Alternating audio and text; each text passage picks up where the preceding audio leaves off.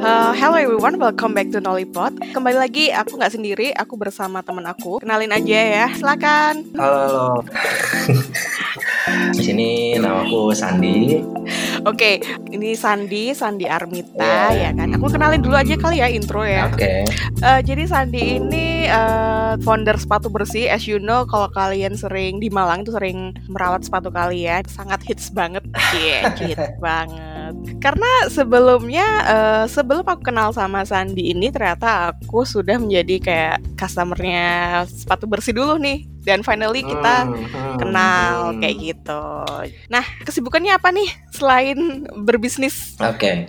Untuk kesibukan, uh-huh. ya kalau ngomongin bisnis juga bukan yang dua puluh empat per tujuh kita bisnis dari siang okay. sore malam kayak gitu kan. Kalau kesibukan uh-huh. sekarang lebih ini sih, nulis-nulis uh-huh. lagu.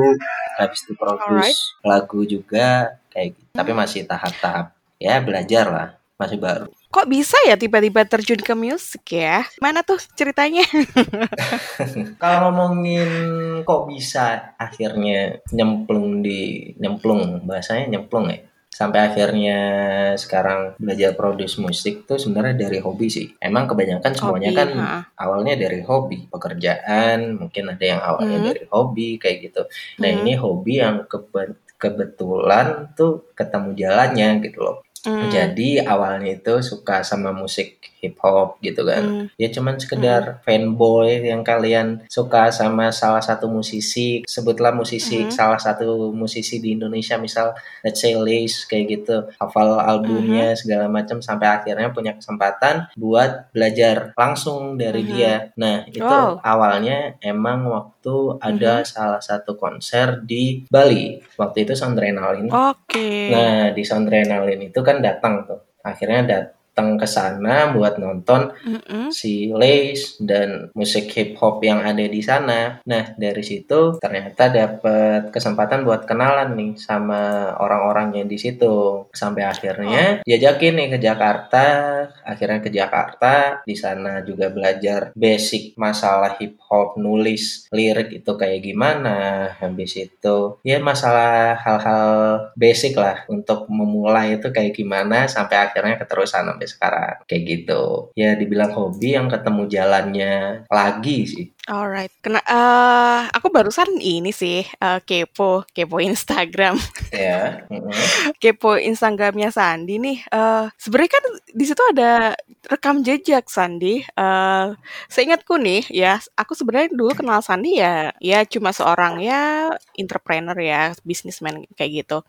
Kemudian tiba-tiba eh si si Sandi ini ternyata punya hobi nyanyi gitu kan. Kebetulan kalau nggak salah dulu pernah diupload di Instagram tuh hmm. kalau nggak salah nyanyiin lagunya si Metermos ya kalau nggak salah ya. Oh ya. Hmm, iya. Jadi eh, uh, kalau ya. ngomongin lagu yang Metermos itu juga jadi uh, salah satu apa ya, mungkin titik mulai hobi ini jadi serius gitu loh. Jadi eh, si Metermos dulu rilis lagunya dia yang Wusha. Nah, itu iseng nge-cover aja di Instagram.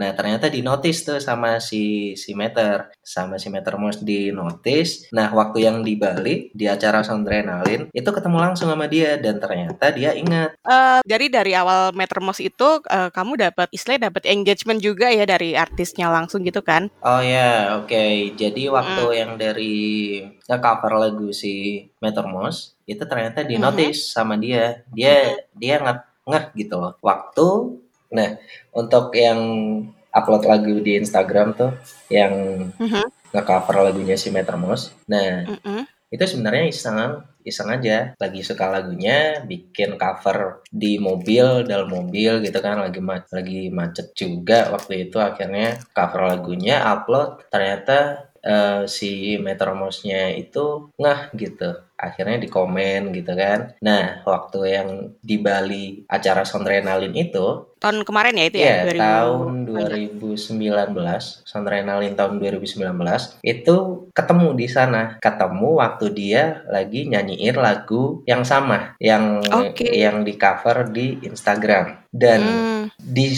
saat yang sama di waktu itu juga akhirnya disuruh naik panggung. Bayangin suruh naik Alright. panggung Soundrenaline segede itu dengan penonton sebanyak itu, ya kan? Nah, okay. itu sebenarnya pengalaman yang paling gila sih. Maksudnya uh, kamu nggak prepare sama sekali kan? Nggak ada prepare sama sekali, out of nowhere uh-uh. juga, ya kan? Okay. Jadi kayak ketemu okay. di situ, dia ngeliat, uh-uh. abis itu dia mm-hmm. ngeh kalau ini anak yang nge-cover di Instagram, disuruh naik wow. ke stage, disuruh Gila. naik ke stage sama dia. Waktu itu ada uh-huh. Dipa, uh, Dipa Barus juga, akhirnya nyanyi uh-huh. di stage bareng, di depan orang nggak tahu mungkin ratusan di situ, uh-huh. ada banyak banget orang. Setelah nyanyi itu turun, turun dari stage. Uh-huh. Kayak gitu itu kayak, uh-huh. aku habis ngapain ya? Kayak uh, ngerasain one hit wonder gitu loh. Uh, uh, one wow. night superstar yang kayak kamu gak tahu apa-apa, gak tahu uh, malam itu bakal kayak gimana. Tiba-tiba dapat kesempatan yang kayak gitu. Ya, uh-huh. ya iris for iris. Kayak hey. gitu. Akhirnya ya udah dari situ sama uh-huh. si Metermos itu. Kita tukeran kontak tuh, akhirnya kita sering kontekan dan dari situ juga akhirnya dapat kesempatan buat belajar sih e, lebih jauh masalah hip hop kayak gitu sampai akhirnya sekarang nggak ya masih terus belajar sih. Jadi sebelumnya ketemu Lace dulu atau si Metermos dulu tuh? E, kalau ketemu Lace itu kayak e, kalau lebih dulu lebih dulu ketemu Lace waktu oh, lagi gitu. Mau masuk ke ini e, ke venue uh-huh. itu ada uh-huh. ada Lace tuh di depan venue-nya kayak lagi jalan oh. gitu nggak tahu mau kemana terus. Oh tapi sebelumnya kamu ini. Emang pernah kan aku taunya yang kamu dapat istilah kayak dapat sorotan tuh kan pas kamu sama Metermos nih. Tapi sebelumnya kamu emang sudah ada uh, sama Lis sudah ada koneksi gitu kan? Belum. Apa belum. Kalau sama oh, belum. sama kita ngomongin yang Lace ya. Nah Lace mm-hmm. ini sebenarnya cuman ketemu sebagai fans dan artis mm-hmm. kayak gitu. Jadi okay. waktu itu lagi di depan venue kayak gitu. Uh, waktu itu aku mau masuk, habis itu nyapa kayak gitu dia nyapa balik ya udah. Cuman nggak ngertinya mm. ternyata ketika setelah naik panggung yang sama Metermos itu disuruh mm-hmm. uh, kita tukeran kontak. Habis itu dapat kesempatan buat belajar ke Jakarta dan ternyata di Jakarta mm-hmm. itu gurunya atau mentornya itu ternyata adalah si Lace. Dari situ oh, okay. dari situ akhirnya kenal Lace secara personal, habis itu belajar banyak hal. Terus sebenarnya banyaknya dari Lace juga kayak gitu. Jadi sebenarnya membuka pintu kamu untuk uh, apa ya? Ya an- apa accidentally happen sih namanya. Enggak pernah kebayang juga enggak sih dulu cuma ngefans gitu kan. Ya akhirnya jadi satu vibe satu frekuensi juga gitu sama idola gitu kan kayak wow. Iya sih kalau ngomongin dulu nggak nyangka juga bisa dapat kesempatan kayak gini karena emang ya cuman sekedar suka sama salah satu genre musik dan pelakunya kita datang hmm. cuman untuk nonton konsernya dan ternyata right. dikasih kesempatan lebih untuk manggung sama dia untuk nyanyi sama dia setelah itu juga hmm. dikasih kesempatan lagi buat belajar hmm. jauh lebih dalam tentang musik hip hop itu sendiri. Jadi kayak ya ya mungkin uh, akhirnya ketemu jalannya ya. Lagi-lagi hobi yang emang ketemu jalannya. Yeay. uh, pasti dapat respon positif dong dari teman-teman atau keluarga gitu. Mm-hmm. Kalau ngomongin respon ya, uh, respon nggak selalu positif sih. Apalagi waktu kita memulai oh, ya? Kayak gitu. Ngomongin awalnya gimana emang? Uh, mm-hmm. Maksudnya ya karena aku mungkin bukan di kita nggak pernah. Maksudnya kita juga jarang bertemu ya karena lokasi kita berbeda ya kan. Ah, ya, okay. uh, maksud maksudnya di circle kamu nih uh, hmm. emang sempat ada kayak bukan pro kontra ya bilangnya ya respon yang sedikit menyentil-menyentil gitu emang ada kayak gitu atau pasti ya kalau ngomongin hmm, respon tapi, yang kayak gitu pasti ada lah. Untuk terus untuk respon sendiri tuh kayak hmm. awal apalagi ngomongin hobi abis itu musik hip hop hmm. kayak gitu yang sebenarnya genre yang underrated banget kan di Indonesia kalau ngomongin hip hop ya kita mungkin orang-orang lebih banyak ngomongin kayak uh, Young Lex habis itu uh, hip hop hip hop yang menurut yang menurutku bukan berarti uh, itu jelek enggak cuman sebenarnya uh, mereka punya penggemarnya sendiri kayak gitu cuman di banyak mayoritas nih orang-orang ngelihat hip hop yang seperti itu kan agak kurang ya dilihatnya ya. Nah jadi awal-awal suka musik hip hop tuh ya dicengin sebenarnya dicengin sama mungkin teman-teman habis itu lebih banyak teman-teman. Iya. Enggak, dari zaman aku dulu kayaknya musik hip hop itu emang kurang, kalau mungkin kita ngomong maskulinitas ya. Mm-hmm, uh, mm-hmm, mm. Aku sempat kayak ngerasain di mana uh, suka musik hip hop itu kurang la- bukan kurang lagi, kurang keren gitu. Uh, ah. Karena aku cewek ya, bukan kurang laki, tapi mm. mungkin karena aku tomboy, mungkin aku lebih suka genre itu uh, cukup luas ya. Maksudnya lebih ke dulu kayak ke rock, punk sama hip hop gitu kan. Yep. Terus habis itu sempat kayak di mana itu emang kayak everybody uh, making a band, rock band kayak gitu-gitu kan. Uh-huh, uh-huh. Nah, baru kayak generasi di uh, junior-junior aku tuh baru muncul uh, apa ya, orang-orang yang istilahnya kayak it it's common uh, suka hip hop itu it's common gitu loh. Bukan yang kayak harus hmm. cowok harus ini, harus harus era-era ya, Iwa K, Saykoji gitu enggak sih? Uh, dulu kita mengalami era itu, tapi kan itu kayak like a segmented, kayak lagu Saykoji mungkin yeah. mungkin relate untuk di Jakarta gitu kan, mm-hmm. tapi untuk di de- orang-orang daerah nggak mungkin ngomong sowat gitu loh gitu kan. I- iya nggak sih maksudnya? Iya yeah, yeah, uh, yeah, yeah, benar. Ya yeah, mungkin orang-orang uh, lebih prefer ke lirik gitu kan, lirik dengan kayak gue lo itu kan masih, mm-hmm. uh, sedangkan musik hip hop itu kita kenal dari era itu Iwa K ke Saykoji, habis itu hilang, nggak tahu tuh habis itu mm-hmm. siapa lagi gitu kan. Nah, even kalau misalkan lagu luar pun gitu kan, setelah gini deh, siapa sih bakalan dengerin fifty cent cowok gitu kan, mungkin di eraku saat itu kayak gitu. Yeah. Paling yang denger-denger anak cewek yeah. yang hobinya mungkin ngedance atau ya suka clubbing, ya it's really fine gitu kan. Mm-hmm. Ya yeah, I don't know ya yeah. what what's really happened to my uh, to my era gitu sebenarnya. Sedikit menyayangkan, tapi I I appreciate a lot uh, what you do gitu kan, karena kamu in my opinion, in my honest opinion, maksudnya mm-hmm. memilih genre hip hop itu menurutku it's kind of cool yo, maksudnya nggak kalah, sama aja kok dengan genre-genre yang lain gitu kan. So ini bukan masalah matter of gender juga gitu loh, bukan hmm. just because you like hip hop it doesn't mean you are not man gitu loh maksudnya.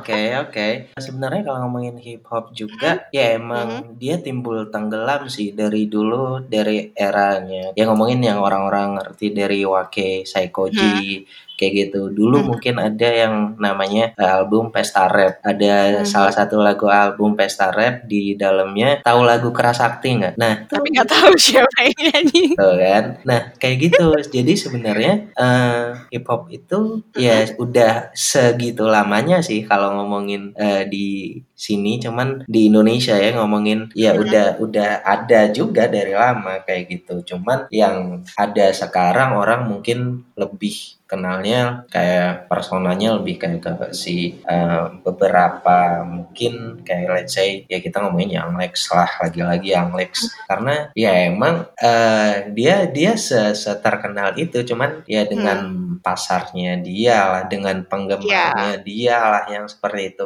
Padahal di hmm.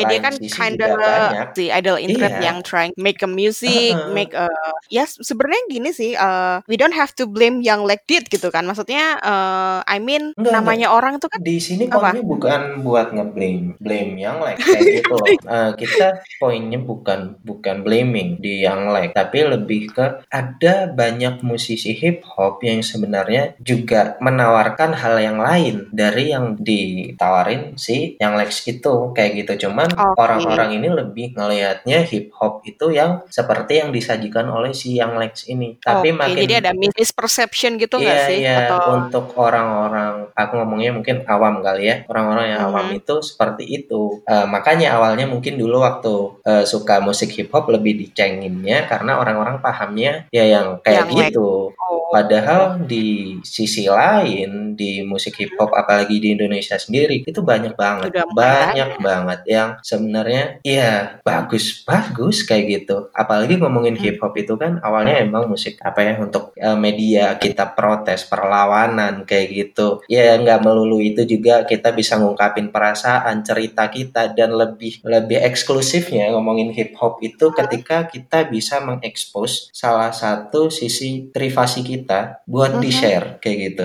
Jadi mungkin salah satu uh, hal yang spesial di hip hop menurutku itu ya kamu bisa cerita apa aja gitu loh. Mau ngekritik pemerintah, mau nyeritain kamu siapa, mau ngebagi hal apa, dan di situ perlu yang namanya kita pakai otak nih. Ibaratnya nulis nggak cuman sekedar nulis, di situ ada yang namanya metafor, di situ ada yang namanya kita juga uh, rima kayak gitu. Jadi kayak merangkai kata biar pesannya itu nyampe, tapi nggak sekedar nulis kayak gitu. Dan di situ sebenarnya effortnya untuk bikin musik hip hop di samping musiknya itu sendiri itu ada di lirik, nyawanya sih ada di lirik kayak gitu sih. Kalau misalkan pengen tahu hip hop lebih lanjut tanya Sandi ya.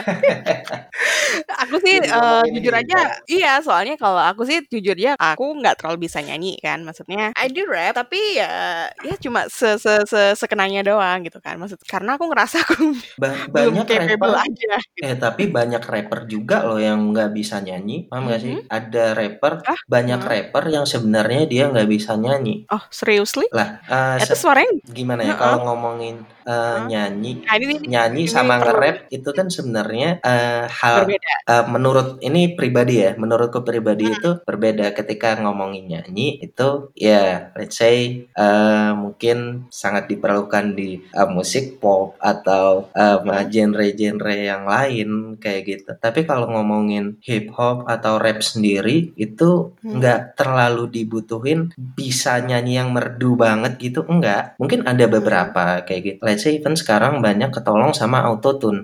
Nah, mungkin autotune kita nganggap jadi hal yang tabu. Tapi kalau kita yeah. ngelihat di hip hop sekarang ngomongin Travis Scott, yeah, tapi udah Drake, sih. Yang di luar pun kayak gitu kita ngelihatnya keluar ya. Itu udah hmm. mereka ba- banyak banget kalian dengerin lagu-lagunya yaitu pakai pada pakai autotune dan ya it's okay. Dan di sini yeah, pun juga oh. banyak yang seperti itu. Iya yeah, banyak sih. Maksudnya yang yang bikin gak oke okay itu ketika juga dengerin lagu hip hop luar kan, maksudnya nggak cuma ya Indonesia kemarin lah ya, tahun kemarin kayaknya aku udah kayak banyak banget kan penyanyi-penyanyi mm-hmm. baru apa mm-hmm.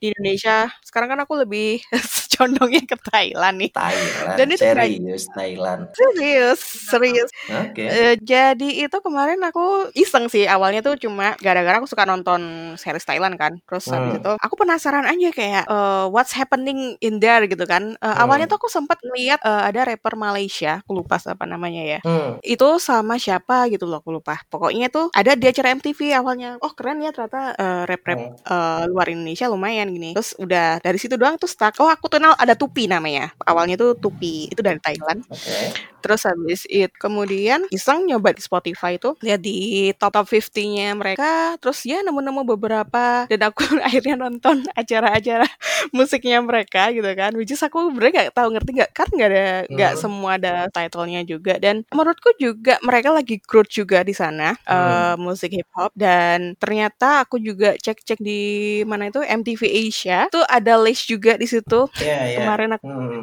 ada Lace, ada Aril yang Nayaka. Beberapa ya Aril Nayak hmm. yang dari Indonesia ada Aril Nayak sama Lace itu. Terus beberapa yang aku rapper yang dari Thailand yang aku tahu juga kayak itu sih. Dan dan so far it's maksudnya gini, even kamu nggak tahu bahasanya, tapi ketika kamu nonton acara M T V Asia itu tuh kayak oke okay, di sini bahasa kayak bahasa Indonesia, di sana pakai bahasa Melayu, hmm. ada yang pakai bahasa Vietnam, bahasa Thailand, campur-campur ya. Uh, but we don't have to understand the meaning gitu kan. Some, somehow you just feel it gitu loh. Iya. Yeah. Yeah, really ketika cool. Emang nggak nggak ngerti liriknya karena emang itu bahasa lain atau saya hmm. pertama kita nggak, hmm. iya kita nggak ngerti bahasanya. Habis itu ngedengerin musiknya tapi di beatnya nyaman, di musiknya nyaman ya it's okay. Hmm. Tapi kalau balik lagi ngomongin apakah rap harus bisa nyanyi? Uh, I don't hmm. think so. Nggak harus bisa nyanyi yang merdu banget kayak gitu karena di sini sebenarnya kita kan uh, lebih ke apa ya? Lebih ke flow. Kalau ngomongin rap itu ada cara penyam- penyampaiannya harus flow-nya juga harus nyaman, harus enak. Jadi nge-rap tuh nggak hmm. cuma sekedar ngomong cepat bla bla bla bla bla bla bla bla kayak gitu. Hmm. Jadi kita harus menyesuaikan dengan ketukannya. Habis itu kita nyampainya juga nggak semua kata dihajar dalam satu ketukan misal kayak gitu. Nah itu mungkin yang bikin orang nyaman kayak gitu loh. Meskipun kita nggak okay. ngerti bahasanya apa, tapi ketika dalam satu ketukan itu kita nyaman nyampein katanya juga pas, nggak terlalu banyak atau nggak terlalu kosong kayak gitu, akhirnya orang juga bisa nyaman sama musiknya. Sebenarnya trikinya juga di situ. Di samping kalau kita ngerti bahasanya juga, pesan yang kita sampaikan itu juga harus solid juga kayak gitu loh. Gitu sih. Kadang kan kita nggak harus tahu. Iya sih. Ya suka gitu kayak, oh suara suaranya oke okay, gitu kan. Hmm. Ya terlepas dari autotune or not gitu kan. Tapi ketika emang perpaduan musik, uh, pasti di situ kan ada kayak apa ya, emosi tuh ada gitu. Walaupun hanya terdengar tapi kelihatan gitu kayak suara-suara dia, karakter vokalnya dia, hmm. terus habis hmm. musiknya.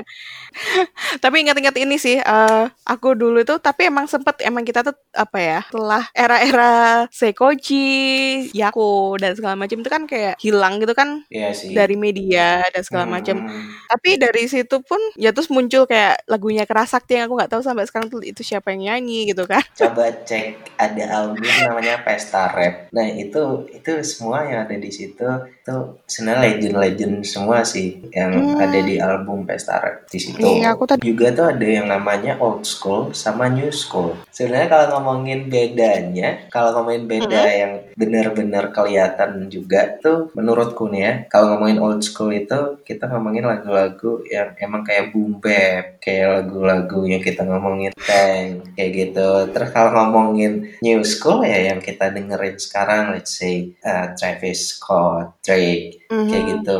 Ya orang-orang ya selalu ada perdebatan sih old school, new school dan segala macam. Ini ken- kenapa kita aku... lagi ba- jauh bahas hip hop ya? Kan Uh, intro introduction-nya tadi masalah entrepreneur kayak. Iya, maunya sih gitu, tapi ya gimana ya.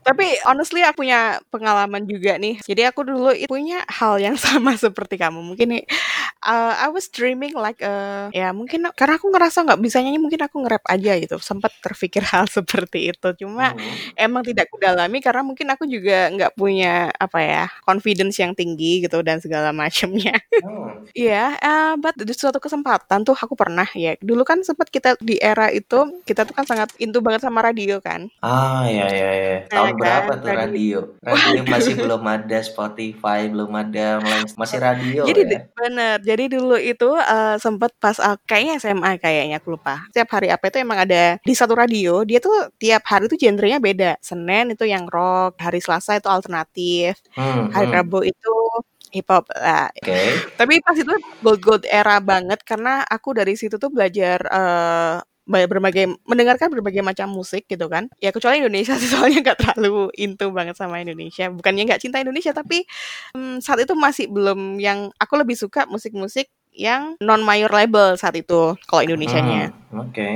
Nah sempat itu ada kuis. Nah kuisnya tuh bikin suruh nyanyi rap. Serius. Serius. Dulu ada radio kayak gitu. Ada, aku Wah, dulu ikut banget sih, sebenarnya asik banget sih kalau ada radio kayak gitu. Serius, jadi itu cuma gini doang. Itu ada kuis, dia dia brandnya tuh sama apa aku lupa ya. Pokoknya hmm. entah dulu tuh dapat voucher pulsa or ada bingkisan atau apa itu. Pokoknya tuh menjelang-menjelang pas Ramadan gitu kan, kalau nggak salah kan ada tuh tiap hari tuh kuis kuis dan kuis gitu kan.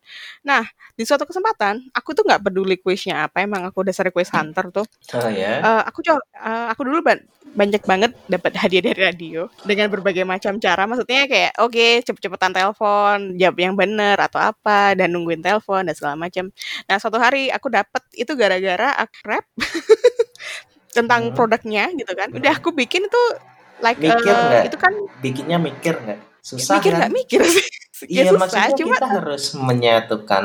Ya nggak harus selalu berrima sih, cuman ya lebih nyaman yeah. kalau ada rima. Sampai akhirnya kan kita harus mikir dong. Ini apa ya yang bisa buat menggambarkan produk ini gitu nggak sih? Iya yeah, kayak karena dulu aku cuma basis pantun doang ya kan. Hmm, hmm. Ya kan pokoknya A A, B B B gitu-gitu kan. Hmm, nah udah, bikin, bikin, bikin. Terus habis itu ternyata dari sekian peserta, rata punya aku yang paling niat. Itu doang sih yang bikin aku menang. Serius, paling niat. Iya. Walaupun even uh, I was rapping like a Keras Sakti mood kayak masih yo, ingat nanana, masih nanana, masih ingat nggak udah udah udah lupa sih ah lupa yang ditulis apa gitu soalnya. Sebenarnya kalau ngomongin uh, rap hip hop juga ya, yeah. Sebenarnya yang paling dekat mm. sama budaya kita di Indonesia itu ya ya pantun. Mm-hmm. Kalau di Jawa oh. mungkin nyebutnya kayak parian mungkin ya. Oh iya iya iya. Mungkin lebih umumnya ya kita ngomongin pantun, hal yang uh, kumpulan kata yang berima, yang punya makna. Ya sebenarnya sesederhana itu juga hip hop, cuman dipaduin sama lagu, sama yeah. beat kayak gitu, ada ketukannya kayak gitu. Jadi lebih sen- ada apa ya level up-nya lagi. Oh well, uh, setelah ngomongin tentang perhip-hopan, kita kita kembali topik awalnya. Sebenarnya pengen bahas banget nih tentang entrepreneur ya. Langsung aja kali ya. Uh, lanjut yuk. Tapi dari sebelumnya kalau yang di sepatu bersih itu mm-hmm. itu berawal dari hobi juga nggak sih, atau sebenarnya just accidentally happen juga atau gimana gitu? uh, kalau kalau flashback lagi nih, flashback ke sepatu okay. bersih. Kalau ngomongin uh-huh. sepatu bersih ya balik lagi another another hobby that accidentally apa ya another hobby that accidentally happen happen jadi pekerjaan, happen jadi hal yang penting juga di hidupku. Kayak awalnya emang dari hobi, dulu emang suka koleksi sepatu kayak gitu kan. Sepatu udah ngumpul banyak, mau nyuci kemana, waktu itu di Malang sendiri masih belum ada kan jasa hmm. untuk nyuci sepatu lah, paling enggak di Malang tuh masih jarang. Sampai akhirnya kepikiran kenapa enggak bikin aja kayak gitu. Belajar awalnya emang dari YouTube, dari internet kayak gitu. Hah, serius? Serius. Dari YouTube-nya dari YouTube, habis itu belajar ngomongin bahan-bahan atau material sepatu kayak gitu hmm. itu belajar dari Google, kayak banyak kan, kayak orang-orang bule-bule tuh dia bikin hmm. tulisan buat cara ngeber- ngebersihin kanvas tuh kayak gimana, material kanvas kayak gimana, sweat kayak gimana. Dari situ catat tuh, ditulis, habis itu nyoba sendiri sampai wow. akhirnya oke okay, udahlah dijual aja kayak gitu. Kita buka layanan atau service buat ngebersihin sepatu orang-orang, dan sebenarnya di mm-hmm. sini ada salah satu aspek bisnis yang bikin sepatu bersih bisa jadi besar kayak gitu. Salah itu menurutku adalah ketika emang eh, salah satu demand-nya waktu itu kan sebenarnya ada, cuman masih belum mm-hmm. terbentuk, orang masih belum paham. Dan niatnya di sini awal bikin sepatu bersih itu untuk menolong, balik lagi untuk mm-hmm. menolong orang, mm-hmm. untuk menolong orang-orang yang ada di Malang nih yang bingung mau nyuciin sepatunya mm-hmm. kemana, karena emang masih jarang. Itu buat di sepatu bersih aja, karena kita bisa uh, nge-trade sepatunya, nge-trade sepatu mereka itu dengan sesuai kayak gitu, nggak nggak disamain kayak nyuci baju yang dimasukin ke mesin cuci yeah. atau dicuci dengan sabun yang ya, deterjen untuk nyuci baju kayak gitu. Nah sebenarnya ada salah satu faktor yaitu ketika emang demand-nya itu, atau bahkan gak ada ya, ngomongin hmm. demand-nya waktu itu masih belum ada sih, ngomongin orang nyuci sepatu atau bahkan ada mungkin sedikit. Jadi kita hmm. lebih sering edukasi ke orang-orang, turun ke hmm. Car Free Day, ke event-event di mana orang berkumpul, kita buat ngenalin sepatu bersih. Apa sih sebenarnya sepatu bersih? Apa yang dilakuin sepatu bersih? Kenapa harus dicuci di sepatu bersih? Kita oh. jelasin pakai cara yang sesimpel mungkin ke orang-orang di situ. Mungkin kalau dari media ngomongin brosur waktu itu ya, yang kita taruh di brosur ya kalau bisa yang semenarik mungkin dan sesimpel mungkin, karena ngomongin brosur juga orang nggak bakal baca yang sedetail itu juga kan. Sampai akhirnya banyak orang yang ngerti, orang yang paham. Dari situ sepatu bersih mulai tumbuh, demand-nya mulai tumbuh, dan ketika kita mulai jadi pelopor ibaratnya mm-hmm. di salah satu kota, ketika banyak brand lain yang bermunculan, itu udah mm-hmm. menurutku udah agak sulit ya untuk disaingi. Tapi bukan berarti nggak mungkin ketika kita berhenti berinovasi. Hmm. Itu udah agak sulit disaingi karena orang-orang udah kenalnya, e,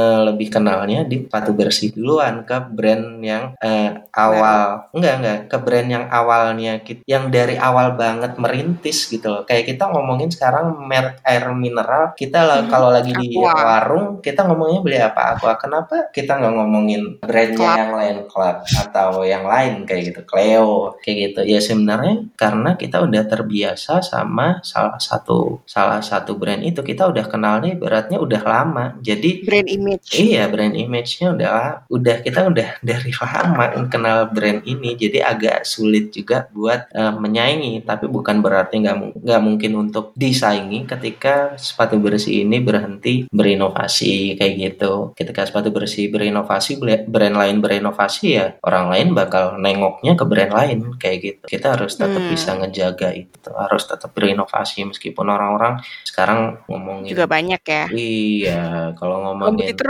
makin banyak, tapi ya banyak. Tapi kan semua pasti punya marketnya sendiri-sendiri ya, gitu nggak sih? Iya, iya. Kalau ngomongin pasar, market lah, itu hmm. pasti ada lah sendiri-sendiri mereka dengan caranya mereka, sepatu bersih dengan caranya sepatu bersih sendiri. Dan sebenarnya untuk uh, persaingan sendiri selama ya persaingan sehat ya it's all okay sih. Nggak ada masalah, dan ya persaingan yang sekarang lebih banyak kompetitor-kompetitor yang baru. Kita jadi lebih mikirin juga kan, harus bikin yang seperti apa, apa nih, apalagi nih apalagi nih secara kita dipandang sebagai ibaratnya di satu grup itu kayak leader gitu loh, mm-hmm. di salah satu kota nih ya, mm. ketika memulai sesuatu dan kita udah lumayan besar kan banyak muncul yang baru-baru, itu pasti sedikit banyak bakal meniru apa yang kita lakukan. Betul. Kayak gitu, jadi kita harus terinfluence. Iya, kayak gitu. Kalau ngomongin terinfluence ya sebenarnya ya nggak ada masalah dengan itu, mm-hmm. dan jadi kita juga lebih tertantang juga buat bikin apa lagi ya yang baru nih, yang baru ya kayak gitu. Ya ujung-ujungnya juga bakal ditiru juga, tapi ya it's all okay sih, nggak masalah. Iya, yeah, it's all okay. You can copying, tapi kamu nggak bisa make a masterpiece gitu loh intinya. Iya nggak sih? Iya, iya, iya. Iya kan? Yeah, yeah. Ada Pablo Picasso dan segala macam. Kamu bisa ngelukis bisa, lebih bagus bisa, tapi kan tetap orang bakal remembering the masterpiece ya Picasso yeah, gitu kan. Iya, yeah, iya, yeah, yeah. Itu benar sih. Oke, okay, lanjut. Tapi intinya dari dua hal ini, kalau disuruh milih salah satu, bisa nggak? Uh, disuruh milih antara salah satu, hmm. kalau disuruh milih salah satu sebenarnya mm-hmm. gak bisa. Kalau disuruh milih salah satu sebenarnya gak bisa. Gini gini, soalnya gini, salah satu untuk penghidupan, yang lainnya mm-hmm. untuk kesenangan. Support. Ibaratnya kan kayak gitu, ya kan? Kalau kita support cuman material dan spiritual gak sih? Dua-duanya menurut kamu? Jadi gini, salah satu salah satunya ini untuk penghasilan, penghidupan, mm-hmm. ya kan? Mm-hmm. Sepatu bersih kayak gitu bisnis tuh untuk penghidupan. Dan untuk musik ini untuk kesenangan. Nah, untuk hidup tanpa kesenangan ya dibilang it's okay ya it's okay. Tapi kalau kesen- seneng doang tapi nggak hidup juga jadi masalah juga gitu loh. Paham nggak sih? Iya. Yeah. Ya yeah, kayak gitu loh. Yo yo yo yo yo. Kalau selalu milih salah satu agak susah juga. Kalau emang harus ya itu aku milih untuk sepatu bersih ini sih, untuk bisnis itu ya emang karena untuk berlangsungnya hidup, penghidupan juga mm-hmm. kayak gitu. Tapi kamu rasa pernah nggak sih kayak gagal gitu, maksudnya di antara dua mimpi ini tadi ya, udah kan ber, dua-duanya berawal dari mimpi juga nggak sih sebenarnya yeah, si sepatu yeah, yeah. dan kesenangan dan macam-macam. Pernah nggak sih mengalami kegagalan tapi di aspek yang lain, terus what what you do gitu akhirnya? Di aspek yang lain tuh berarti di di luar dua ini atau di luar ini ya, maksudnya kan hmm, pernah kan kayak pernah, pernah. You dreaming something yeah. and kamu udah berusaha dan segala macam dan and you yeah. fail. Pernah lah pasti. Mm-hmm. Kalau ngomongin mm-hmm. gagal, uh, salah satunya mungkin uh, di dulu pernah bikin uh, coffee shop. Hmm? Serius? Serius. Setelah, serius? Oh. Yeah. Jadi dulu pernah bikin coffee shop. Sebelum uh-huh. coffee shop se-booming sekarang ya kan, kayak gitu. Dulu pernah bikin coffee shop. Waktu itu mungkin karena persiapan kurang matang dan segala hal permasalahan teknis di dalamnya, sampai akhirnya gagal. Gagal hmm. di sini udah ngeluarin duit banyak, uh-huh. habis itu gak jalan dan ngebuang nih. Intinya duit yang dikeluarin percuma. Ya kalau ngomongin sedih atau stres lah, ngomongin uh-huh. hal-hal yang kayak gitu, udah pasti, udah pasti. Tapi ya ujung-ujungnya jawabannya mau gimana lagi? Ya udah. Hmm. Ya di ya udahin, ya udah aja. Tuh dari situ pasti dapat pelajaran dong. Biar mm-hmm. mungkin ketika kita berbisnis lagi atau ngelakuin hal biar nggak keliru gitu loh. Dari situ jadi akhirnya ngomongin pernah nggak gagal. Pastilah kita semua ngomongin pernah gagal. Cuman ya gimana kita, sebenarnya klasik sih. E, gimana caranya kita buat bangkit lagi kayak gitu kan. Dan mm. sebenarnya belajar buat ikhlas aja sih. Kayak emang gagal, belum ketemu jalannya. Kalau mau menco- mau nyobain lagi nggak ada salah. Tapi kalau mm-hmm. mau buat break dulu atau mikirin dulu, kita uh, renungin dulu kayak gitu juga, itu menurutku lebih wise ketika kita menemuin suatu hal yang gagal. kita mundur dulu satu langkah, kita lihat mungkin uh, salahnya di mana, kita gagalnya uh, karena apa. Iya, setelah setelah itu semua ketemu, kita mau mengulang lagi dengan hal yang baru, apa yang sudah kita pelajari itu tadi, atau mencoba hal lain dengan apa yang sudah kita pelajari. Ya menurutku itu opsi pribadi sih. Soalnya kan ya kita berarti juga nggak perlu ngurusin mimpinya orang sih. Tapi sempat kayak, you know, aku tahu sih kadang tuh dilema juga ya ketika ada orang yang pengen mengejar passion lah ya. Orang bilang ngomongnya passion, hmm. tapi dia tidak bisa melihat realitas. Maksudnya ada yang tetap ngotot gitu kan, tetap ngotot babak belur lah istilahnya untuk mengejar passion itu sampai di titik dia ya tetap bertahan, even itu juga bisa membahayakan dirinya atau masa depannya. Kadang okay. ya somewhat menurut aku tuh kadang ya kurang realistis aja sih. And how do you think about it? Kejar passion tuh harus realistis or maybe nekat? Ya udah sampai babak belur ya harus dikejar sampai mati mm-hmm. gitu. Sebenarnya kalau nah. ngomongin pertanyaan ini tuh bakal munculin mm-hmm. banyak pro kontra dan banyak mm-hmm. pendapat dari masing-masing orang dengan mimpinya. Dan mm-hmm. di sini ngomongin mimpi, balik lagi harus realistis atau enggak. Ya kita yang tahu ngomongin realitas masing-masing, ya cuman kalian sendiri yang tahu. Tapi kalau ngomongin mimpi yang kalian kejar ini untuk penghidupan atau untuk kesenangan, itu juga hmm. kalian sendiri yang tahu. Ketika penghidupan ini kalian aman, kalian kejar kesenangan sampai mentok atau sampai babak belur pun sebenarnya juga enggak bakal menimbulkan banyak permasalahan. Karena secara penghidupan kalian udah aman. Kalian sehari-hari, kalian tinggal untuk kesehatan yang lain, kebutuhan yang lain-lain itu aman, ya udah. Mm-hmm. Kalian kejar mimpi yang cakupannya adalah kesenangan, ya silakan, mau sampai babak belur mm-hmm. juga silakan. Tapi ketika mimpi yang kalian kejar itu penghidupan juga masih agak sulit atau bahkan sangat sulit, tuh harus ada time limit sih. Berapa lama kalian menargetkan untuk mengejar mimpi itu? Ketika mungkin sekarang umur dua puluh lima, mungkin lima tahun mm-hmm. sampai umur tiga puluh. Ketika mm-hmm. di umur tiga puluh itu masih belum ada titik terangnya, ya mungkin mm-hmm. cukup sampai situ. Karena untuk hidup okay. selanjutnya ya ya mungkin kalian hidup seperti itu. Balik lagi ke personal masing-masing, emang masih seberapa kuat tekad buat ngejar mimpi itu dan yeah. seberapa yakin. Tapi kalau emang masih yakin ya silakan, cuman balik lagi realistis, realitanya gimana dengan penghidupan kalian. Ketika emang gak tercukupi ya kalian harus punya uh, time limit di situ, dan ketika yes. time limit itu udah tercapai ya mungkin waktunya buat beralih ke hal yang lebih realistis, kayak gitu sih. Ah, nice. Ya lumayan sih dapat pencerahan. It's not about me, but aku sempat kayak deket sama orang-orang ya, yeah, somehow sugar daddy. No no no. Ngomongin sugar yes. daddy itu sekarang it's it's a, it's a big thing loh. Kayak buka Twitter oh. apa kayak gitu. Oke. Okay. Kayak ngelihat cewek-cewek. Uh, mau gitu kan, kayak, mau ini nggak di di episode selanjutnya nggak? Oh, oh iya, iya, iya. salah salah episode nih, salah episode nih. Ini salah episode. Apa ngobrol itu aja? Seru sih, karena emang banyak temanku juga jalan jalan yang oh, kayak gitu. Serius? Serius. Udah, kita, ya, kita akhiri aja ini. Jadi uh, buat semuanya, kalau misalkan kalian saat ini galau dengan passion, ngejar karir, ngejar ngejar apapun itu, sebenarnya itu yang tahu juga diri kita, ya nggak sih? Keinginan juga kita sendiri, yang tahu sampai mana kita harus mengejar juga kita sendiri. Hmm. Jadi kalau misalkan uh, merasa masih kurang tahu, ya cari tahu, ya explore, gali apapun yang kalian butuhkan, dan dari situ pasti semua akan ketemu jawabannya. Yes, apapun itu, you can dream anything. Jadi dan sekarang pun aku sempat berpikir orang bermimpi itu salah gitu loh, sempat kayak ngerasa ya harus realistis dan segala macam. Kalau menurut aku ya bermimpi itu boleh-boleh aja gitu kan, kejar sampai kamu mau, dan yaitu tahu batasmu, tahu sampai mana kebutuhan kamu, dan consistently dengan apa yang kamu pilih, itu aja sih.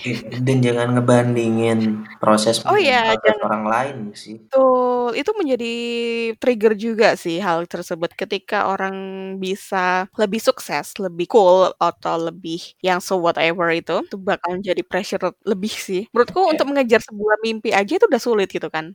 Apalagi kita harus ngomperin diri kita ke orang lain gitu loh. Hmm, mungkin bebannya bisa double gitu. Sosial media era yang kayak iya, yeah, sosial media era. Kita ngelihat apa ya, banyak teman-teman kita mungkin terlihat hmm. lebih bahagia, lebih sukses, lebih segala hmm. macam gitu loh. Dan akhirnya kita, kok aku masih kayak gini ya? Kok aku nggak? Kok aku gitu? Dan mungkin itu yang bikin ngedistract kita harusnya bisa ngejar ngejar mimpi kita lebih lebih hmm. apa ya lebih fokus lagi, jadi kayak ah kayaknya nggak nggak bisa deh, ah kayaknya berat kayak gitu, jadi ya hmm. ya jangan sih kalau udah ngomongin kayak gitu itu emang nggak bisa dibandingin, dan jangan terlalu stres juga sama hidup orang lain, ya fokus sama hidup sendiri Betul. aja proses kalian. Sesuai pepatah ya, nggak semua yang berkilauan itu adalah emas.